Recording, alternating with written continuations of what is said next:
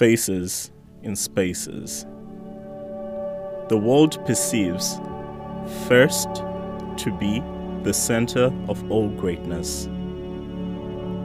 Pure perfection, they say, but in my eyes, he was the best. My butterflies somersaulted like the circles in my tummy. I forgot to breathe for a moment, and the future flashed before my eyes. I saw his faces in spaces.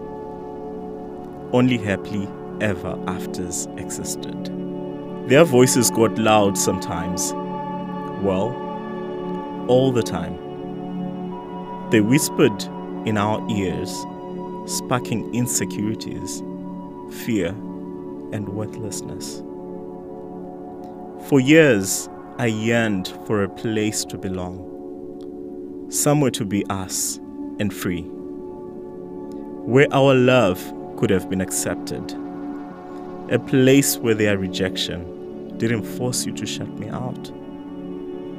I found the seed of freedom, resting in the palms of a love I couldn't hold the need. A tender, loving adoration, yet the distance left me sweaty, knees down before a burning church.